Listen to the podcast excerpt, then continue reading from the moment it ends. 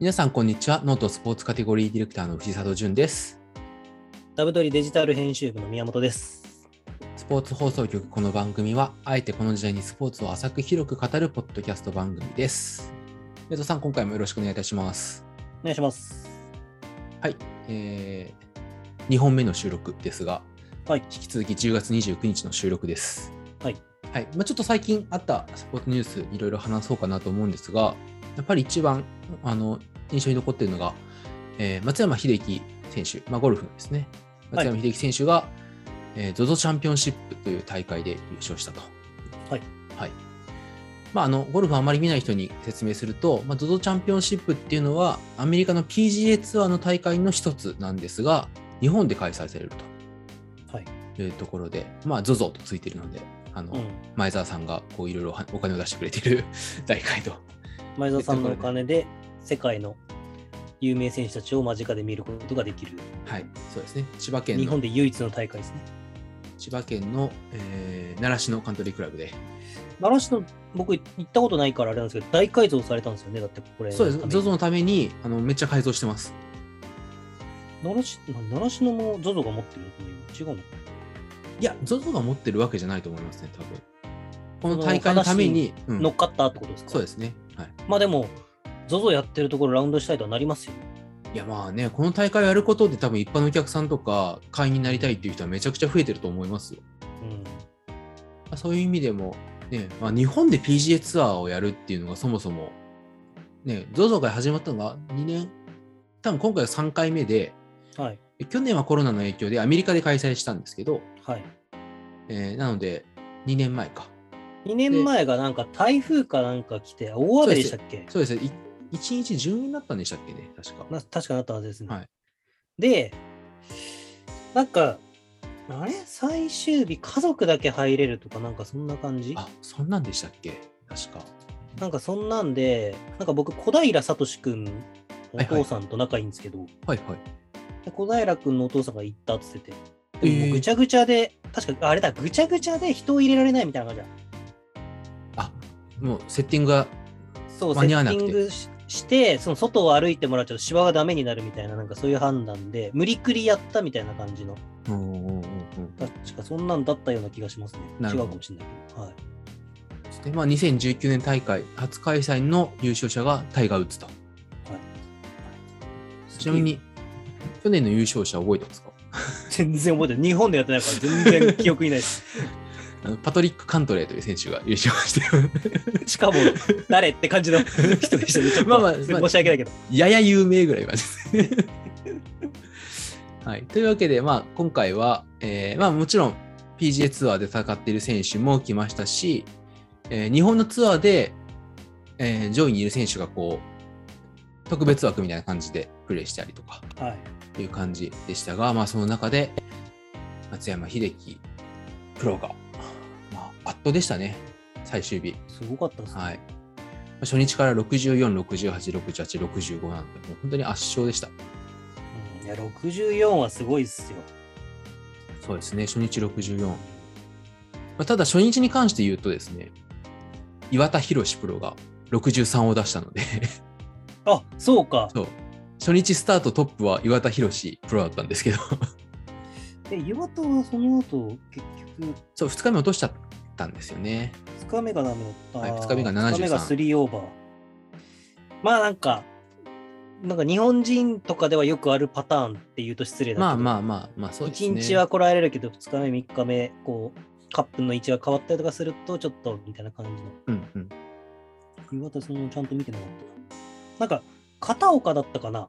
はい、片岡。なんか、インスタかなんかアップしてて、はいはいはい。この国組み合わせやばいだろみたいな、なんか、自分の組み合わせかなんかを見て、なんかすごい、ああれしてた印片象がありどういう組み合わせだった違ったっけな？ちょっと見てみようかな。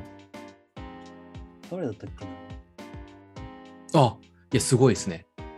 キーガン・ブラッドリーとトミー・フリートウッド。まあ、ちょっとこれもあのゴルフ知ってたら盛り上がれる名前。確かに。そうはいですね。、あのトミー・フリートウッドはすごい自分お気に入りで、すごい身長が高くて、スイングが綺麗な選手そうですね。フリートウッドいいですね。キーガン・ブラッドリー僕めっちゃ好きで、キーガン・ブラッドリーが確か一番最初の方に、あの、ジョーダンシリーズのゴルフのシューズを履いてたんですよ。へえ。あ、そうなんだ。そう、それでちょっと話題になって、そのジョーダンのゴルフシューズが向こうで出たっていう時に、結構もうこっちだと買えないから、向こうに行って買ってきたみたいな人が2017、18ぐらいかな。それが最近に、2年前ぐらいからやっとジョーダンのゴルフシリーズのシューズが入ってて、今僕はジョーダン4のゴルフを履いてるんですけど、あ、そうなんですね。さすが。はい、でも、でも雨の日は汚れちゃうから履かないです。なんもうよくわかんない。雨の日は違うシューズ履いてます。そうですね。まあ、あの、トミー・フリートウッドとか、まあ、あとはコリン・モリカとかね、メジャー立ってる、はい、が来て、で、まあ、やっぱりちょっと最近名前聞かなくなってたんですけど、リッキー・ファウラーが日本に来たっていうのも一つ嬉しいなと。確かに。いうところで、はい、リッキー・ファウラーは、えーおじいちゃんが日本人だったのかな。で、ミドルネームが豊っていう、ははいいリッキー・豊ファウラーっていう、すごい日本に縁のある選手で、あの、うん。昔ね、石川遼、ローリー・マキロイ、リッキー・ファウラーで 3R って言われた時代がありましたあれ。すごくないですか？誰が決めたの？あの 3R。そこにりょうくん入れるの？みたいなところの。まあ、昔はね、昔昔はとか言っちゃったらあの失礼ですけど、やっぱりあの年で石川遼プロはね、あのあの年でツアー優勝したのは、やっぱり世界的にもインパクトあった話ですから、ああ、そういうところでの 3R。3R。まあ、もうちょっとローリー・マキロイが抜けちゃいましたけど、この 3R の中では。確か。で、まあ、松山プロの話に、話話を戻すと、まあ、マスターズ以降、ちょっとあんまり調子が良くなかったっていうのもあったんですけど、うんここでバッチリ決めてきましたね。だいぶ気合が入ってたんでしょうね、この大会にはうんここ。に合わせてたっていうのと、でもやっぱマスターズ優勝でかかったんじゃないかなって僕は思うんですけど、うんうんうん。こう、こらえるところこらえる、しっかりこらえるとか、こう、取るべきところしっかり取るとかっていうのが、やっぱできないと優勝できないから、そこは自信になったのかなっていう感じが。まあそうですね。まあ気マスターズ、そうですね。マスターズチャンピオンとしては凱旋試合みたいな扱いでもうん一応あったところでは。今後出てくるか分かんないですからね、マスターズチャンピオンが PGA ツアーで日本に凱旋で ラウンドするなんて、確かに。今後あるかどうかって言ってる間に来年松山がやるかもしれないですけど、いやーまあでもこれでなんか ZOZO チャンピオンシップは、ね、まあ第2回のアメリカ大でやってるのを除けば、1回目がタイガー・ウッズにで、3回目が松山英樹。なんか、こんなできすぎなね、歴代チャンピオンあるみたいな感じですけど。なんか僕の知り合いが見に行った時タイガーがスイングした時は地面が揺れてたっつってましたね。すごい。どういうこと？本当になんかこう地震が来たのかっていうぐらいドライバーの時はこうドンっていう衝撃が来るみたいな話してて、なんかもう、かんなんなのわかんない、それは。本当なのか、思い込みなのかわかんないですけど、そんな気がしただけなのか、本当なのか、ちょっと不明ですけど、体してみたいなと思います。練習場で打ってる選手の後ろで結構見てたりするんですけど、はい。やっぱりこう、タイあのまあ、2年前の大会のタイガーにこう群がってる人たちの量がやっぱりすごかったですよね。うん。すごかったですね。なんか、あの、しかも写真 OK じゃないですか、PJ ツアーはいはい、そうです、そうですそうなんです。あの、なんか景色が2年前の話ですけど、はい、本当に PGA ツアー、やっぱり全米オープンとかそういう雰囲気のこうずらーって人がいて、で、みんなが写真撮って、こう日本日本ではあんまり体感できないそうですね。ゴルフの試合って感じの試合ですよね。行きたかったなぁいやー、そうです。まあ、結構チケット値段いいお値段してたんで。そうなんですよ。いや、僕ね、一個だけ聞きたいことがあって、はい。シャウフレかな？そのはいはい。なんか話題シャフレも出てましたね。そう、出てたんですけど、あの、オリンピック、はいはい。クソ暑かったじゃないですか。はいはい。で、2ヶ月後に来たら、雨でクソ寒いじゃないですか。その感想をすごい聞きたいなっていう。確かに、2か2か3ヶ月、2ヶ月、3ヶ月ぐらいか。こんなに寒暖差あるのみたいな。ね、しかも、ゾゾのね、この1週間は雨降ってたんで、結構寒かったですね。に25度ぐらい違いますよね、下手すりゃ。うん、違うと思います、ね。いやまあでもなんかそれはちょっと松山に結構味方したのかなって気はしなくもないあまあ、なるほど、なるほど。環境、環境っていうか松山は別に母国に帰ってきてるだけだから、うん寒くて雨とか別に、まあしょうがないかって感じでしょうけど、周りの選手からすれば、寒暖差、時差とか含めていろいろ調整難しいでまあしょうし、確かってにね。いうのがあるかなと思って。はいででもすごいっすね。なんか来年は見に行きたいなと、なんか2年前も言ってた気がするんですけど。いや、僕も2年前、来年は見に行きたいな。2年前に、うわ、見に行けばよかったなってすごい思った記憶があります。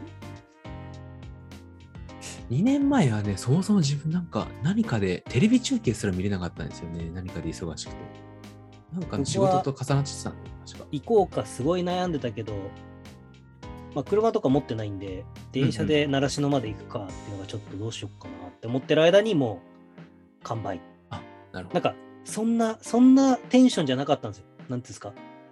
日本のゴルフツ日本でやるゴルフツアーがそんな即即決っていうかそ、すぐ完売することはないだろうみたいな。で、結構そこそこないいお値段するし、うんうんうん。と思ってて、木曜日かなんかの試合行こうかなとか思ってたら、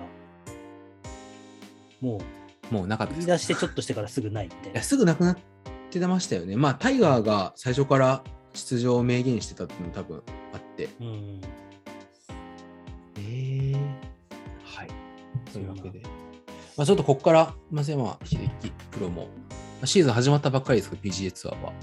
うん。PGA ツアーっていつからシーズンでいつが終わりなのかよくわかんないですよ。あの終わった2週間後とかに新しいシーズンが始まるんで。いつオフなのみたいな。まあだから、あの、1年間やってるけど、各自適当にオフを取ってね、みたいな感じですね。まあトッププロはなんで、この時期ちょっと休んで、あの、2月とか3月ぐらいのトーナメントに出始めて、マスターズにまずは合わせるみたいなイメージですけど、まあ、松山プロは日本でやるっていうので、おそらく出たのかなと思います。楽しみですね。またはい。ゴルフシーズンが来ますので。楽しみだな、松山。このまんま強い松山でいてくれたらなお楽しいから、いや、本当ですね。頑張ってほしいな。まあ、というわけで、アメリカのスポーツというところでつなげると、NBA がついに開幕しました。はい。宮本さんは NBA どっかのチームを推してるとかあるんですか？僕は一応サクラメントキングスファンで、あすなんで？あのー初めて好きになったチームがサクラメントキングスあっていう。そうなんですね。で、あのー99年ジャパンゲームズで、はいはい。サクラメントキングスとあのティンバーウルブズが東京ドームに来て、ジャパンゲームズをやって、はい当時、テレビ局どこか忘れちゃったけど、テレビ放映があって、5万人かな？東京ドームに入れて、NBA のゲームをやったっていうのが、僕の中でまだビデオがあるんですけど、実家に。へえすごい。インパクトにすごい残ってて、まあ、その当時、ケビン・ガーネットで、サクラメント・キングスが、えージェイソン・ウィリアムズ、うんうんうんえークリス・ウェーバー、ブランディ・ディバッツとかがいて、そっかそっか、その時代で。そう、もうそこでジェイソン・ウィリアムスの虜になった一人だったんですけど、あ、そうだ、めっちゃ話してて思い出したけど、あの、今日、はい。あの、KG 自伝、ケビン・ガーネットの A to はいは Z い。っていう、あの大大西レオさんが あの翻訳してる本が出て、はいはい。そちらを僕もあの読んでるんですけど、これめちゃめちゃ面白いからマジ読んでもらいたいんですけど、ええちょっと自分も読みたいなと思ってたので。読んでください。あもうもうね、すげえ熱いんですよ。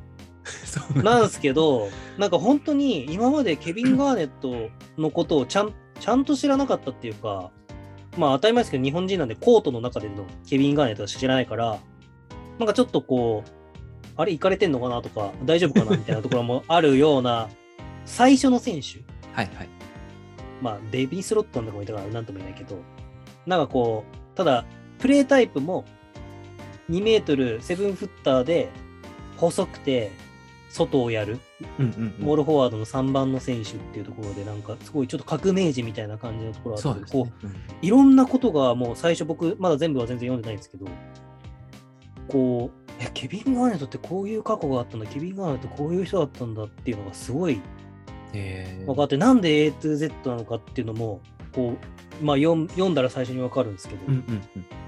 そういうのがなんかすごい読みやすいし、いろんなこと知れるし、改めてちょっともう一回ケビン・ガーネットのプレーを見たいなって思うちょっとすごい今回結構感銘受けてますね。まあ世代が世代っていうのもあるんですけど、うん僕コービー嫌いなんですよ。なるほど。あので、まあその事故があって亡くなっちゃってから、めっちゃコービー好きだったんだ、俺って思ったんですけど、なんかそういう意味でもともとケビン・ガーネットはすごく好きだったんで、はいはいはい。なんかこう、スッとこう入ってくるというか、うーん。っていうのが、読まなきゃな。自分がバスケ、本格的にのめり込み始めた、NBA にのめり込み始めたのが、ちょうど、あの、セルティックスのビッグスリー時代。はいはい、ポール・ピアスとかはい、ポルピアスの時。あとね、やっぱり、ケビン・ガーネットはやっぱり最初はそのイメージなんですよね、自分の中では。うんティバルースというよりは。でもまあ、ね、あの時のセルティックスの大黒柱というか、そうですね、あそこで初めて優勝してそうで、すよね。なんか無冠の帝王っぽい感じが、とうとうタイトルというか、うんうんうん。チャンピオンリングを取ったみたいな。いや、自伝買わなきゃな。いや、あれね、マジでめちゃめちゃ面白いです。大西レオさんって自伝出すスピードえぐくないですか？この前なんかローズの自伝出してたなと思ったら、ああ、そうですね。ローズの自伝も、あれもすごいっす数ヶ月前ですよね、あれ。あれす、ん？あれは、4月？4月ぐらい、半年ぐらい前か。?4 月19日かな、あれは。あれはダブドリから出てるので、ぜひ買ってください。買います。今回のは角川から出てるんですけど、そちらもまあぜひ買ってもらえれば。そちらはまあぜひ買ってもらえれば。ローズは絶対ですね。ローズは絶対です。今これを聞いてる方はローズから。そう、ローズね。あの、自分はニックスが好きなので、はい、まさにローズは買わなきゃいけないいやー、すごかったな、でもね。確かにそうですね。4月にそれを出して、で、10月にそれが出てるんですもんね。いや、すごいですよね。なんかな、大西レオさんノートやってくんねえかなってちょっと思ってるんですよね。あ、一応登録はしてるはずです、あ、そうそう、なんかアカウントあるみたいなのはツイッターで見たんですけど、はい書いてくんねえかなって思ってました。い いや、もう一躍時の人っていうか、や、すごいですよね。あの、知人というか、だそのバスケ関係で知り合った方が書いてたんですけど、中学生の時にその僕はさっき言ったみたいにその99年ジャパンゲームズでケビン・ガーネットを見て、構図が、その、ジェイソン・ウィリアムス、クリス・ウェバー、ブランディ・ディバッツのサクラメント・キングス対、ケビン・ガーネット率いるティンバーウルブズって感じだったんですよ。うんうんうんうん。その構図がね。はいはい。そのケビン・ガーネット、あの時、めちゃめちゃこう感銘を受けたケビン・ガーネットの本を知り合いが翻訳するって、やばくねえかと思って。確かに。そう考えるとすごいですね。いや、これだって僕、高校生とか、その当時の中学生とか、小学生の時だったら、いや、俺の友達、この本、ケビン・ガーネット友達なんだって絶対嘘つきます。ケビン・ガーネット友達 絶対持って嘘つきます。そうだないや、それはちょっとびっくりしました。全然 NBA の話してないですけど。開幕しそう開幕したという。でもそれ読んだら、なんかいろんな NBA、なんかローズの、ローズ時代の時も思いましたし、うんうん。コービーの本の時も思ったんですけど、やっぱなんか改めて知ることがすごく多いですね。ああ、なるほど。やっぱりこうなんかバックグラウンドをいくら僕ら知ってると言っても、結局アメリカにいるわけでもないし、まあそうですね。同じ土地で生まれ育ってるわけでもないんで、知らないことばっかりあるんで、なんかそういうのを知れるとまた、こう、あ、この選手のプレーを見てみようとか、こういうふうにもっと深掘りしてみようって思えるのはすごいな。今回のケビン・ガーネットは一番そう感じたかもしれないですね、僕の中では。ちょっと週末買いに行きます。よろしくお願いします。はい。でちょっともう一個だけ、あの、バスケ関連で、えー W リーグが女子バスケのですね、開幕したというところで、どうですか、宮本さん。いやー、今年は完売完売らしいですね、これもこれあこれで。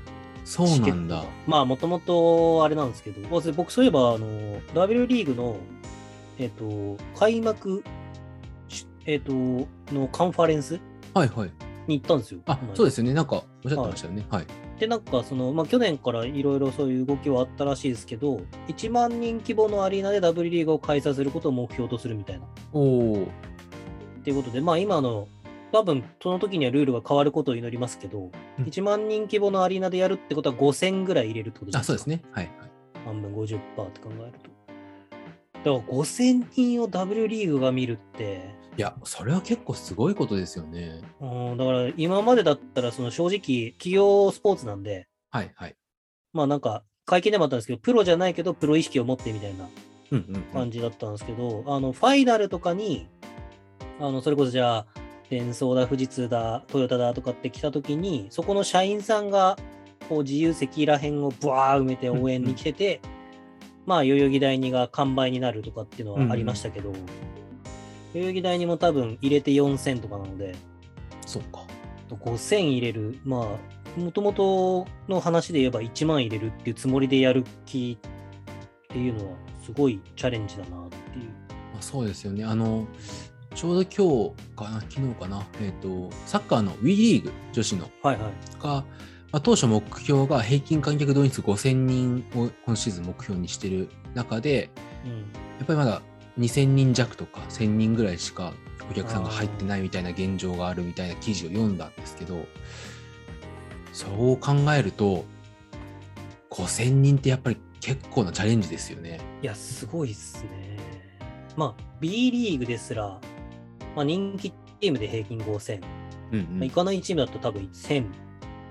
B1 とかでも1600、700とかうんうんうん500とかぐらいのチームもある中で、5000を1試合に入れるっていうのは結構実実際すごいことというか。確かに。まあ、そうやって考えると野球とかサッカーすげえなって話なんですけまあ、ど。確かにそうなんですよね。うんまあ、歴史的に日本はやっぱり野球とサッカーの集客が強すぎるっていうところがね、うか1万人ぐらいの体育館ってどこら辺になるんですか、関東だと。えっ、と、代々木第一？あ、そっか、第一。9000とか、まあ、入れようとすれば、その下の席を作れば多分1万ぐらいの規模になるんじゃないですかね。まあ、あと、埼玉スーパーアリーナが2万は入るので、うんうんうん。まあ、そこの作り方をちょっと変えたりとか、なまあ、るほど、なるほど。何もしかしたら1万を入れるって考えたら2万のアリーナでやるまあそうですね。可能性もそういうことですね。あるだろういや、し1万入れるは結構ですよね。まあ1万入れるさらに結構ですね。あとどこあんだろうな。1万入るところか。1万入れるって限られるんですよね。そうなんですよね。こうだからうん絶妙なその1万キャパって実はあんまり日本のアリーナでなくて、特に関両国東国技館は入るんじゃないですか。両国国技館で何人ぐらい入るんだろうな。両国国技館で昔日本代表の男子の試合をやったことがあるんですよ。へえ、え、あそこでですか？渡辺裕太がジョージ・ワシントン大学にいたときに、両国国技館でやってるんですよ。へえ、え、あそこにコート作ったってことですか？そうですそうです。だから土俵のところがコートになってて、へえ。僕も国技館でやるんだって思ったんですけど、あ、これが1万1000人。ああ、じゃあ入りますね。うん。じゃあ国技館じゃないですか。マジか国技館か。まあ、国技館すごいいい、あの、会場で、自分プロレスよく見に行くんですよ、国技館には。で、2階からでもすごいよく見えますし、うん、こう高い感じですもんね、こういう。そうです、高いし、こう、蜂の巣、蜂の巣じゃないや、すり鉢状になってるんで。で、1階には何といっても末席があると。うん確かに。そうそうだ。国技館にしましょう、じゃあ。いや国技館、あ国技館でバスケってすごいですね。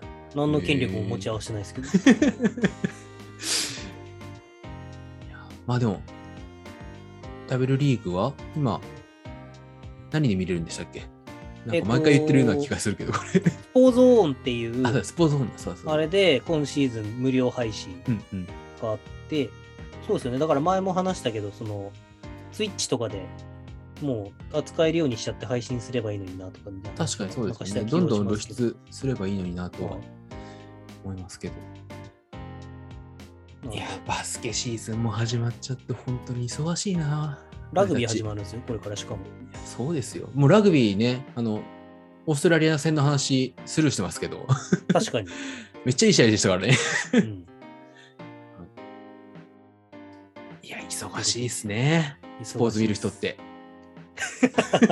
働けよみたいな。いや、働いて働いてるんですけどね。働きながらこう見るのね。スポーツ見続けるの仕事になんないかな。ですね。スポーツだけ完成してればお金もらえるシステムとか欲しいな。確かに見た分だけ、なんか、投げ銭が飛んでくるみたいな。どういうシステムで何かアウトプットしなきゃいけない。いやだからこうやっぱこのスポーツ放送局がもう大スポンサーをたくさん集まったらもうスポーツ見るだけでお金が入ってきますよ。確かに。この20分に全てをかけて。めちゃめちゃプレッシャーっぽそう。何も喋れなくなりそうだけど。胃が痛くて、もう、忖度に及ぶ忖度みたいな。いや、スポンサー入っちゃうとそうなるんだろうな、でも。なんか、ここのチームのスポンサーとしてるから悪く言えないとか。